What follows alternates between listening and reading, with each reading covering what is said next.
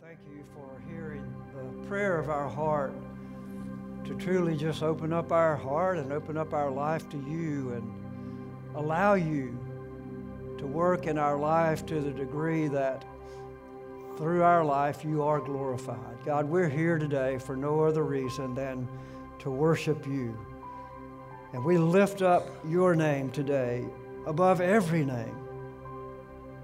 God, thank you for calling us put everything else aside, everything else from our life aside, and have no other gods before you.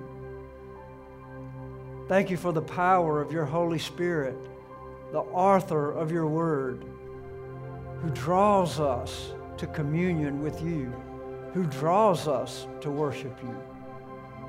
So, God, today I pray that as, as your word speaks to our heart, we will open up our lives and, with all the integrity of our heart, all the integrity of our life, just say, God, if we go away from here today, we, we want you to be glorified in us. We want you to be the Lord of our life. We want to worship you, not just with our words, but with our total life. In Jesus' name now, we continue to worship. Amen. I invite you to open your Bible again with me to Matthew chapter 5. We're, we're working our way between now and Easter uh, through the Sermon on the Mount. And we've come to Matthew chapter 5 up to this point in our worship services this year. We've laid the foundation with Jesus as he has preached this message. And by the way, this, this message is the launch pad for the total ministry of Jesus. The next three years after he preaches this message, he's going to be living out every single detail of this message. And so we join today and pick up from last week with Matthew chapter 5. We're going to begin reading with verse 21, read the next 21 verses. Matthew chapter 5, verse 21. You have heard that it was said to those of old, You shall not murder, and whoever murders will be liable to judgment. But I say to you that everyone who is angry with his brother will be liable to judgment. Whoever insults his brother will be liable to the council. And whoever says, You fool, will be liable to the hell of fire. So, if you are offering your gift at the altar and there remember that your brother has something against you, leave your gift there before the altar and go. First, be reconciled to your brother and then come and offer your gifts. Come to terms quickly with your accuser while you are going with him to court, lest your accuser hand you over to the judge and the judge to the guard, and you be put in prison. Truly I say to you, you will never get out until you have paid every last penny. You have heard that it was said, You shall not commit adultery. But I say to you that everyone who looks at a woman with lustful intent has already committed adultery with her in his heart. If your right eye causes you to sin, tear it out and throw it away, for it is better that you lose one of your members than that your whole body be thrown into hell.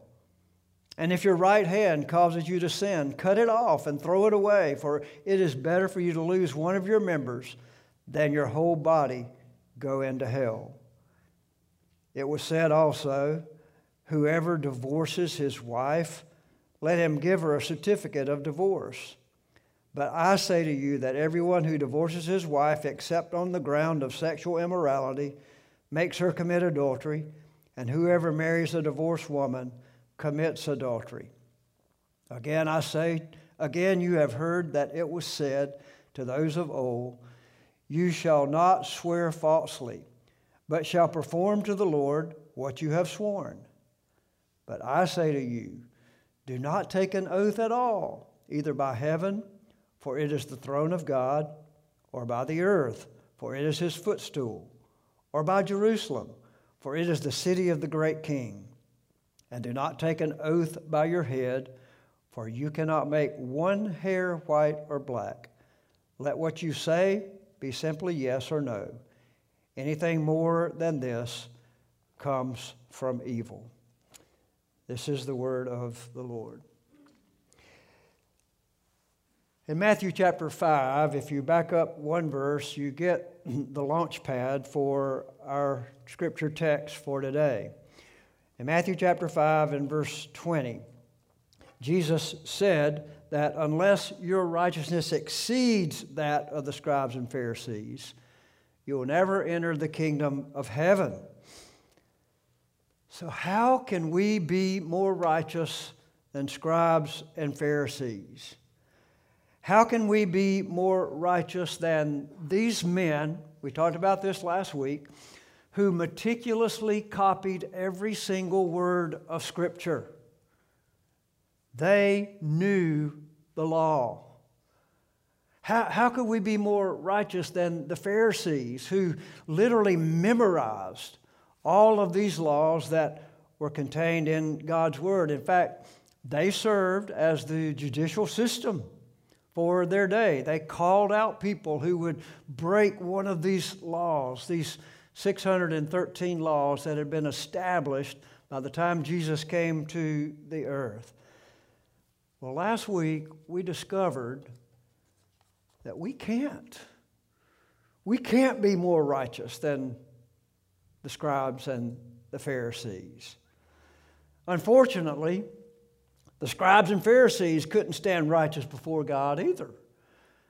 Their motive for managing the law of God was to look good.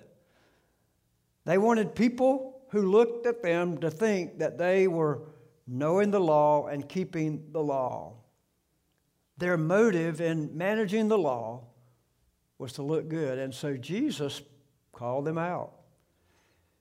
Jesus recognized the tragic flaw in their method of living and managing the law. They knew about God, they knew about the rules and regulations, but their heart was far from God. In fact, they didn't even know God. So, self righteousness always falls short when we place it alongside the righteousness of God. And that's why the scribes and Pharisees couldn't keep the law of God. Nor can you, nor can I. So, what is the message God is trying to give us through this text? In 1 Samuel chapter 16 and verse 7, the Bible clearly says that man looks on the outward appearance but where does God look? God looks at the heart. God looks at the motives behind the actions that you and I take. Now, don't take this scripture wrong. Outward appearance is important because outward appearance is how other people see. I mean, that's why I remember Jesus said in Matthew 5 and verse 16, He said, Let your light so shine before men that they may see your good works and glorify the Father who's in heaven. So, outward appearances are important, but they're not the primary point of importance. Jesus said, You are the salt of the earth, you are the light of the world. And so, your actions must demonstrate what God's heart looks like. Your actions must look like what God looks like. So, for today, I want us to examine our hearts. What is our motive for how we act, and even more importantly than that, how we react? Four times in these 21 verses, Jesus will compare what you have heard to what he says. And there could not be a more relevant message to your life and my life than today. See, for the scribes and Pharisees, the heart of the problem was a problem of their heart. So, how is your heart today? How do you stand, not in how you look to other people, but how you truly are in your relationship with God in your heart? Are you willing today to join me? and let Jesus evaluate your heart and look into your heart. I had a friend once who was a pretty good guy. Uh, he made some mistakes once in a while, but overall, he was, he was an okay kind of guy. And he knew and told everybody that he was not a bad person. He fudged a little bit on his income tax, according to his story, but not really cheated. He just said he fudged a little bit. Uh, he would sneak out occasionally on Friday nights away from the family and go out on the town. Not, not often, but occasionally he would do that. Uh, at his work as a used car salesman, he said he didn't lie. I mean, he occasionally would just stretch the truth a little bit about some vehicles, but he wouldn't actually lie to people. One day he sat in a church service like this and he was challenged to look into God's spiritual mirror. He came away from that service and he joined a little small group that we had. We were studying through a little book called The Man in the Mirror. And in that process, he began to study God's Word. And the more and more he studied God's Word, the more and more God's light began to shine into his life and literally burn a hole in his heart. The more it burned, the more and more he realized how much he needed Jesus. And guess what? I do too. I need Jesus as well because I can't stand before God in righteousness on my own accord. I can't be good enough to stand before God as righteous. The scribes and Pharisees needed more than their good works, needed more than appearing to live by the law according to the law. Their best was not enough. My best is not enough. Your best is not enough. Our best will never change the motive of our heart. so, Jesus invites us today to check our hearts. We're going to check our hearts in three areas according to this scripture passage. So, look at it again with me as we walk back through this passage and check our hearts in at least three different areas. First of all, our hearts need to be checked at the value of human life. The value of human life. In verses 21 again through 26, you've heard that it was said to those of old, You shall not murder. And whoever murders will be liable to the judgment. Now, the judgment that he's talking about here, that Jesus talked about here, is the human court. The human court. I say to you that everyone who's angry with his brother will be liable to the judgment. Again, the human court. Whoever insults his brother will be liable to the council. I think he was referring here to what was called the Sanhedrin. Whoever says, You fool, will be liable to the hell of fire. This is talking about God's judgment, God's justice. Now, understand what Jesus is saying here and what he is not saying here. Murder, according to the sixth commandment, is condemned by God. Exodus 20 13 clearly says, You shall not murder. And the law condemns the murderers, who, those who murder, to death. Bible says in Exodus 21 12 and Leviticus 24 17, the penalty for murder is death. So again, the Bible is so clear about valuing all human life. So Jesus is not saying that inappropriate anger and insulting comments are worse than murder. But here's what you and I need to hear, just like those who sat on that hillside that day and listened to Jesus preach this sermon needed to hear. When you express anger in an inappropriate way or you make insulting remarks about another human being, you bring judgment upon yourself. Humans, all humans, are formed in the image of God. And we respect all human life because we respect God and His image. We're all formed in the image of God. An inappropriate expression of anger defiles our spirit, which should be devoted to God. We love what God loves, we hate what God hates. God loves human life. And so, inappropriate expression of anger leads to violence, and violence does not honor human life. So, why did God make the law in the first place? Well, God made the law because He values human life. He made the law to give us boundaries, to give us standards, a parenthesis to live our life between, so that we, like Him, can value human life. And angry words and name calling, those kinds of things just reveal a heart that is far from God, that is opposite from the loving heart of God toward human life that He created in His own image, by the way, that He highly values. Now, we need to understand that, you know, some anger, and we're not going to go way down this road today, but some anger is appropriate anger. Jesus expressed anger. Anger is an emotion that God gives us. And oftentimes, when we become angry, we become angry at the same kinds of things that God becomes angry at.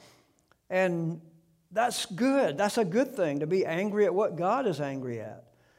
But how we express that anger should not become damaging to us either, even if it's appropriate anger. In other words, never live in your anger because living in even appropriate anger, but especially living in inappropriate anger, devalues human life. It blocks our heart relationship with God, and we don't want to have anything blocking our relationship with God. In fact, that's what sin in general does. It opens the door. Inappropriate anger or living in our anger more than expressing it like God expresses it opens the door for us to devalue human life. And so Jesus continues in this narrative to d- drill deeper in his sermon. He goes deeper than that. In verse 23, he says, If you're offering your gift at the altar and there, remember, your brother has something against you. In other words, you have violated somebody else. You've caused somebody else to hold a grudge or resentment against you. Remember that your brother has something against you. Verse 24, leave your gift there before the altar and go. First, be reconciled to your brother, and then come and offer your gift. Come to terms quickly with your accuser while you're going with him to court, lest your accuser hand you over to the judge, and the judge to the guard, and you put be and you be put in prison. Truly, I say to you, you will never get out until you have paid every last penny. Now, there's a, there's some cultural issues going on here, but I think we can understand the point. Jesus encourages every human being as the highest priority in life to worship God. Worship is at the very nature, drilled into your life, born into your life by God. You are drawn as a cre- created being of God to worship Him. But Jesus said worship as a matter of the heart is, is insufficient and blocked when you have inappropriate anger in your heart or allow somebody else to have inappropriate anger toward you. When you know you have offended someone, as far as is, is within you, the Bible says, you go to that person and you make that right so you won't be dragged into the civil court and the name of God be defiled. Before you worship, make that matter right as far as it's concerned with you. 1 Samuel chapter 15, verse 22, the Bible says to obey is better than to sacrifice. And this is a principle here. If someone has something against you, you go make that thing right with them, and then you open up your life to worshiping God. Because any form of anger or resentment does what? It devalues human life. It kills your heart for worshiping God.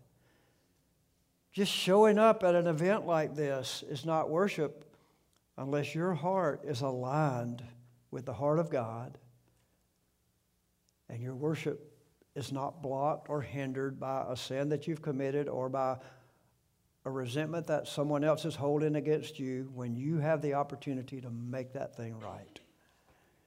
So, value in life is a priority alongside of worship of God. Where does value in life begin? Well, value in life begins by you knowing Jesus. You can't value life like God values life without knowing Jesus, without coming to Him, admitting that you've sinned against God, understanding that Jesus Christ gave His life. He came and lived in the flesh as a human being to give His life to sacrifice for your sins so that you can be free from sin. That's important to understand as we move through this message of Jesus. He is the key, the gate, the bridge to setting you free from your sin so that you can worship God, so that you can be convicted by the Holy Spirit to make things right with people when they have an offense against you. The scribes and Pharisees knew the law, but they missed the creator of the law. And consequently, they missed knowing God. And I pray that not one person will go away from here today without a personal relationship with God through Jesus Christ. And we're going to look at how to do that as we move through the rest of this sermon. See, the Bible says blessings and curses do not flow from the same mouth, the same stream in the book of James. If somebody has something against you and you know it, make it right so your heart can be free to worship God. Knowing Jesus is a heart issue. The same Jesus who called religious people out for putting anger ahead of their relationship with God may be checking your heart today. And if there's a relationship that you have that is not in alignment as far as it's concerned with you, with you confessing whatever you have done to offend them so that they can forgive you, and that's all you can do is take that to them and ask them to forgive you. And when you do that, it opens up the door for you to complete your worship process with God. I pray that we'll let the message of Jesus penetrate our life today because God values human life. And anything that stands between us valuing another human life is blocking our worship with God. We can't let that happen. Secondly, We need to value human relationships. And again, all three of these are going to go hand in glove with each other. It's really just a kind of a one point sermon today. But I want to challenge us to check our heart with the value of human relationships. In verse 27, you've heard that it was said, You shall not commit adultery. But I say to you that everyone who looks at a woman with lustful intent has already committed adultery with her in his heart. If your right eye causes you to sin, tear it out and throw it away, for it is better that you lose one of your members than that the whole body is thrown into hell.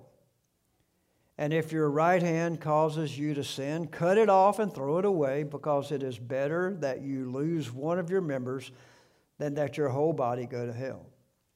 Now, here again, Jesus is highlighting the seventh commandment You shall not commit adultery. Where does all sin begin?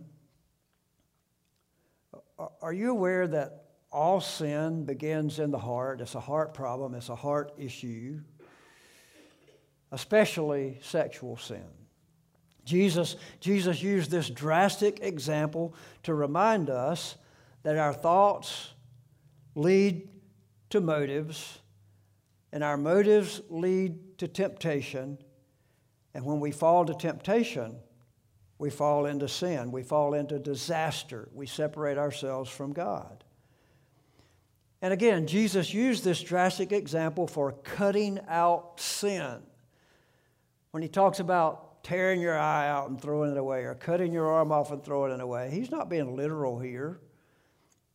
He, he's saying that sin is serious, and whatever we need to do to get rid of sin, we need to, we need to get rid of it. Take drastic action to get rid of sin, but especially sexual sin. So Jesus uses for the second time here a phrase that I want us to understand. He's very familiar with the area of Jerusalem known as the Valley of Hinnom or Gehenna, translated here, hell.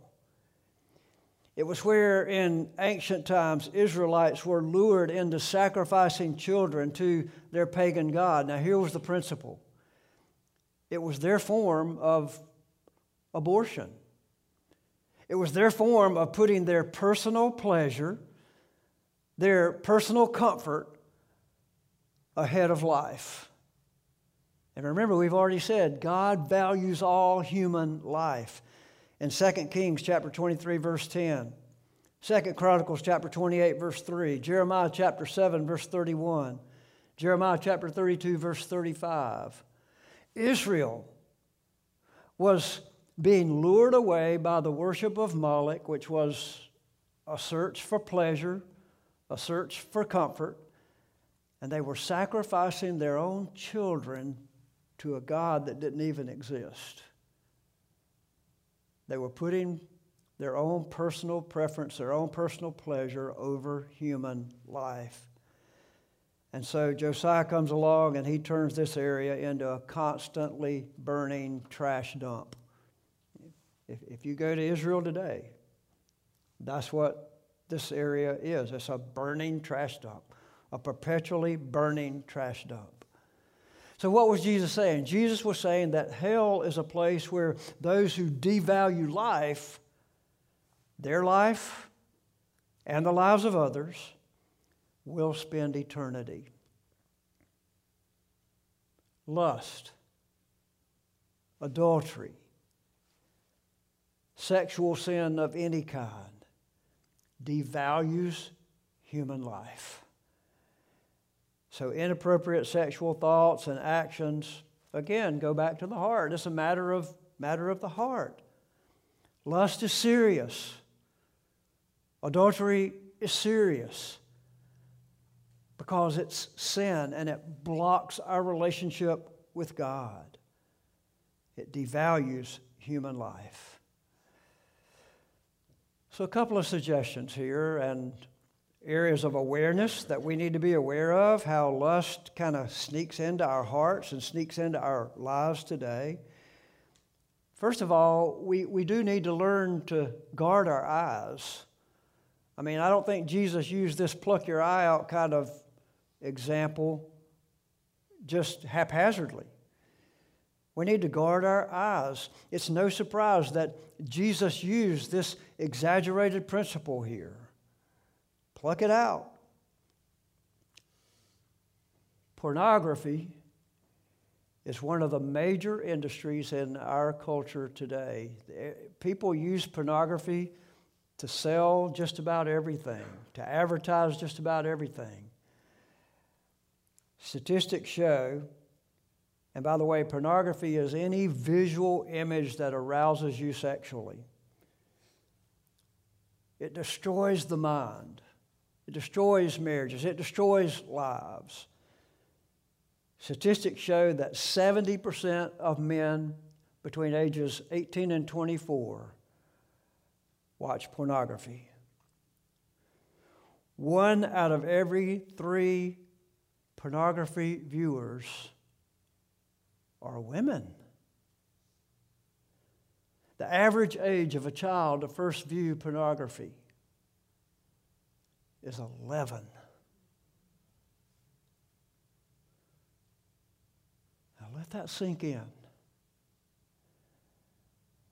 When married men view pornography, the divorce rate doubles. When married women view pornography, the divorce rate triples. So be aware of the power of the visual image and flee from it, run from it. Now, I want to be really clear here. There's, there's a difference in seeing pornography and looking at pornography. Uh, w- with the culture that we live in today, riding down the road with billboards and, I mean, magazines and just, I mean, everybody is going to be exposed to pornography. I mean, there's, there's no way not to see it. But you can't avoid looking at it. By looking at it, I mean, you, you let it run through your mind. You, you see something and you walk away from it, then you look back at it again. And then you're captured again and again and again and again. You go back and look and look and look and look. So learn to immediately look away and learn to immediately not look back when a sexually explicit image flashes before your face. I want to challenge you to spend much time praying to value God with your eyes because you can't value God and devalue human life by dwelling on pornography. Guard your mind by valuing God and others above the fallen natural desire that you have in the flesh. Parents, I want to encourage you too, as well, that our youth director, Luis Sanchez, regularly leads a workshop on how to block pornography from social media and other internet kind of access opportunities. You need to create circles of accountability in your life to, to expose to other people or another person, if you're a man, another man, if you're a woman, another woman, that when you're, you're tempted, you, you call that person and ask that person to pray for you and to help you. Uh, there, are, there are processes. I know one of our staff members in the past had uh, a system called Covenant Eyes that anytime he was looking at his computer and something uh, that, that was going south came up, it, he, it, a text, a message came to me, and I was able to call him and talk with him about that. There are ways to avoid being drowned in pornography. But you have to make the effort to not let it rule your life. Value human life is the principle with your sexual thoughts and actions. I've said this before, let me say it again. Every industry under the sun uses sex to advertise. So be aware that lust and sexual sin destroy human dignity and destroy human relationship. Ray Ortlund wrote a book entitled The Death of Porn. And I would recommend that book. I've read through it this past weekend. I would recommend that book. The subtitle is Men of Integrity Building a, a World of Nobility. Satan is powerful, but the truth of God and the Word of God is more powerful. And when you draw circles of accountability around your life, you can win the victory along with many who have in the past in this arena. Jesus goes on and says in verse 31 then, it was also said, Whoever divorces his wife, let him give her a certificate of divorce. But I say to you that everyone who divorces his wife, except on the ground of sexual immorality, makes her commit adultery, and whoever marries a divorced woman commits adultery. Marriage is a lifetime covenant between one man and one woman in the eyes of God. It's holy, it's sacred. We honor the marriage covenant because we honor God. Now, Jesus was talking to a generation of religious leaders here who referred to a passage in the Mosaic Law where it created ways to look religious while creating ways to get around God's plan to honor human life. Many of these 613 laws that the, the, the, scribes and Pharisees and Sadducees had pulled from the original Ten Commandments of God were cultural kinds of activities, cultural kinds of laws. But again, let me say this in God's eyes, marriage is a lifetime covenant. And Jesus came along and Jesus set a new standard for marriage. Marriage is a picture of the relationship to Christ and His church. And the standard is to value your relationship with God by valuing the marriage relationship. Commitment to marriage creates security for each other in marriage, it creates stability for children in the family, and it strengthens lives of those who interact with the family and allows us to weather the stresses of life in a positive way. Marriage is hard work. Hard work. Now, this may not be your story, but I just want to take a minute and share a snippet from my marriage. Gail and I have been married for 47 years. 47 and a half years. But between years five and seven, we kind of hit a brick wall. We came to a crossroads in our marriage. I was pastoring a little church up in the northwestern part of this state. She was in school. For months, as we worked through that troubled time, we drove to another city in our state once a week for several months. And a pastor took us through a counseling process. We had to decide whether we wanted to honor God or honor our selfish feelings. And by the grace of God, our, our marriage survived, obviously. Here's what we learned we learned that we had to put Jesus Christ in the center of our life. And then the closer each of us as individuals drew to Jesus, the closer we drew to one another. And that's what saved our marriage. Our commitment and devotion to Jesus saved our marriage. By the grace of God, and only by the grace of God, we give all glory and praise to Jesus for being where we are today. Jesus is all about forgiveness. That's the principle in the life of Jesus, the ministry of Jesus.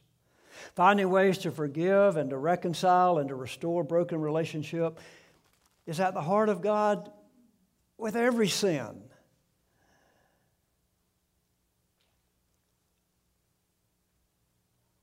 See if I can put it this way. We, we've had a few struggles with uh, water in our house in the last two years. Um, our washing machine overflowed a couple of years ago, and the water covered all of our floors. We had to replace 2,000 feet of hardwood on our floors. We didn't tear down the whole house, we, we just replaced the floors. Last year, when, when Hurricane Ian came through, shingles blew off of our house, and we had to have a whole new roof system put on our house. We didn't tear down the whole house, we just fixed the part that was damaged. Came home from work at lunch one day, and the city truck was out in front of our house. The water line had broken. Uh, fortunately, it was on the street side of the meter. he didn't replace the whole water system in the town, he just fixed the part that was, you know, damaged in front of our house. And on and on and on I could go. The point is, when you have struggles in your marriage, make sure you deal with the, the, the area that's causing the struggle and get that fixed, and then the marriage can continue to thrive. Marriage is sacred. And here's the point Jesus is making here never use divorce laws in order to get rid of one spouse so you can get another spouse. That's the issue here. When the house has been torn down, though, by abuse or by infidelity or by abandonment, Jesus is in the rebuilding business. Jesus can build you a new house. If you're divorced, remember, God loves you. If your sin caused the divorce, ask God to forgive you and then put Him in the highest place in your life and move on glorifying Him with your life.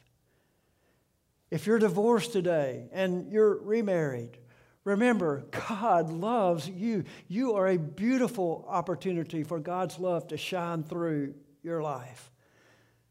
Continue to put Him in the highest place in your life and honor Him with that high position in your life. And let Him get glory through whatever your state is in marriage or remarriage. The point here is check your heart and make sure that you are valuing human relationship to the highest degree. And finally, this morning, as we conclude, there's another area to check your heart, and that's the value of human integrity. Again, you've heard it said in verse 33 it was said of those of old, You shall not swear falsely, but shall perform to the Lord what you have sworn. But I say to you, do not take an oath at all, either by heaven, for it is the throne of God, or by earth, for it is his footstool, or by Jerusalem, for it is the city of the great king. And do not take an oath by your head, for you cannot make one hair white or black. Let what you say be simply yes or no. Anything more than this comes from evil.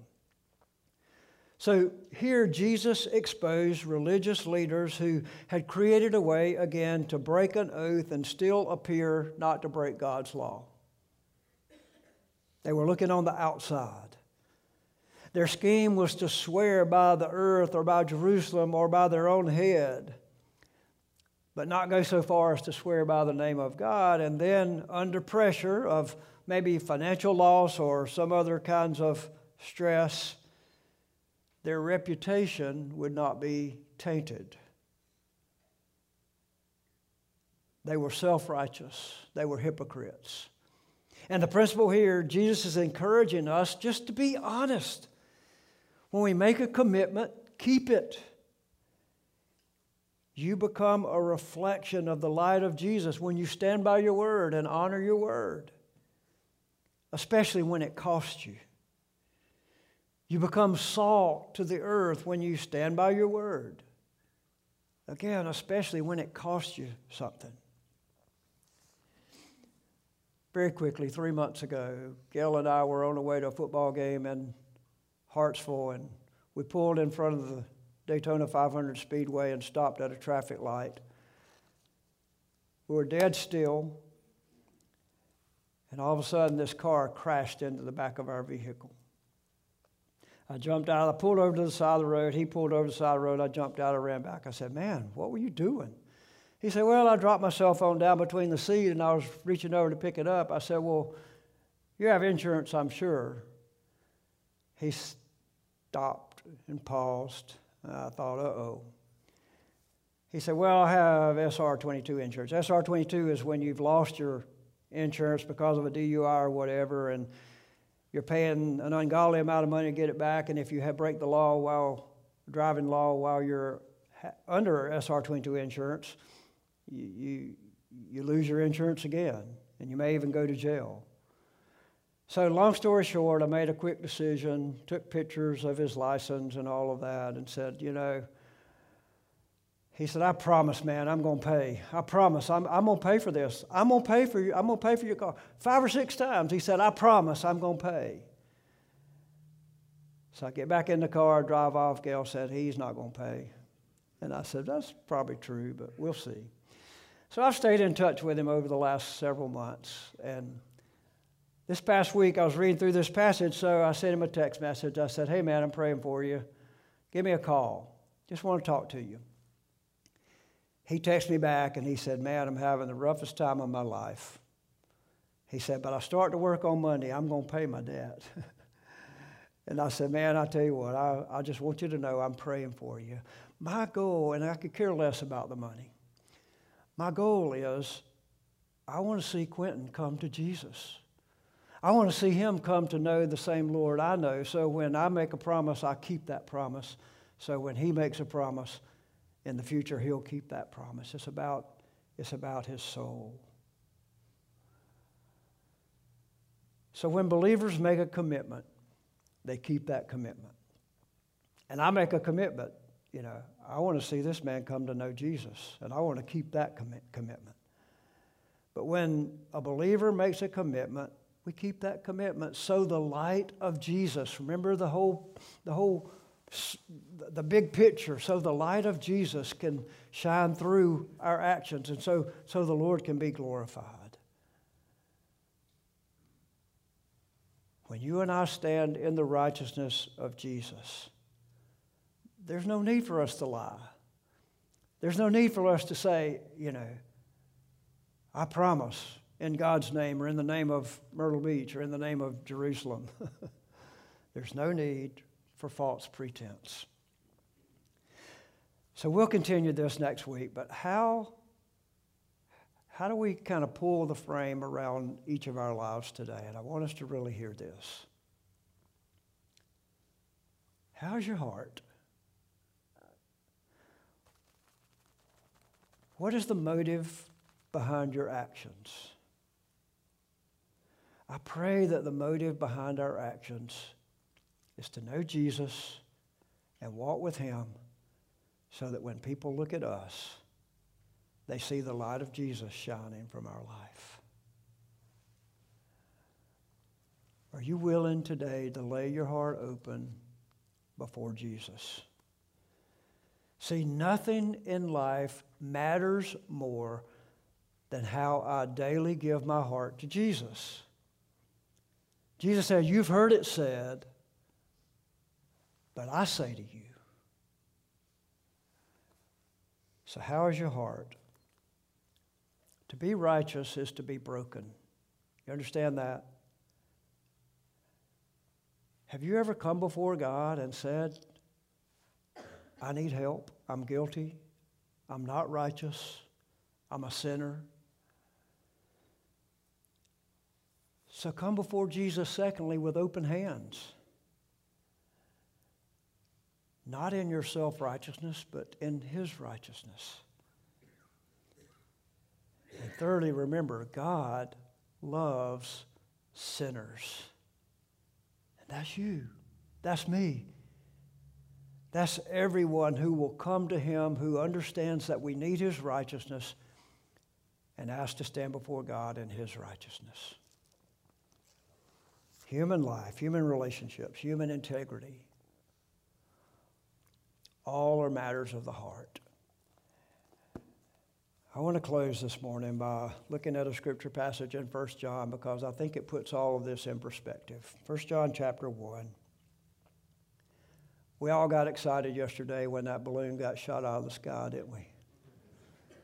If you hadn't heard of it, where have you been? Under a rock? I mean, I felt it.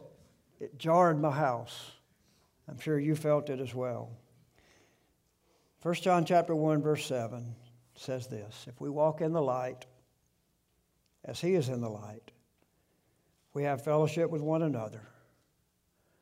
And the blood of Jesus, his son, cleanses us from all sin.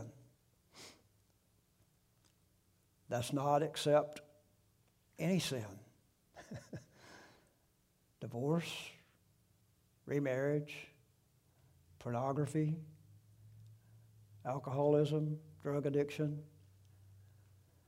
The blood of Jesus Christ cleanses us from all sin. And then in verse 9, two verses down, he says, If we confess our sin, he is faithful and just to forgive us of our sin and cleanse us from all unrighteousness. Now I know this has been it's been a longer message than usual. But the heart of the matter is a matter of the heart.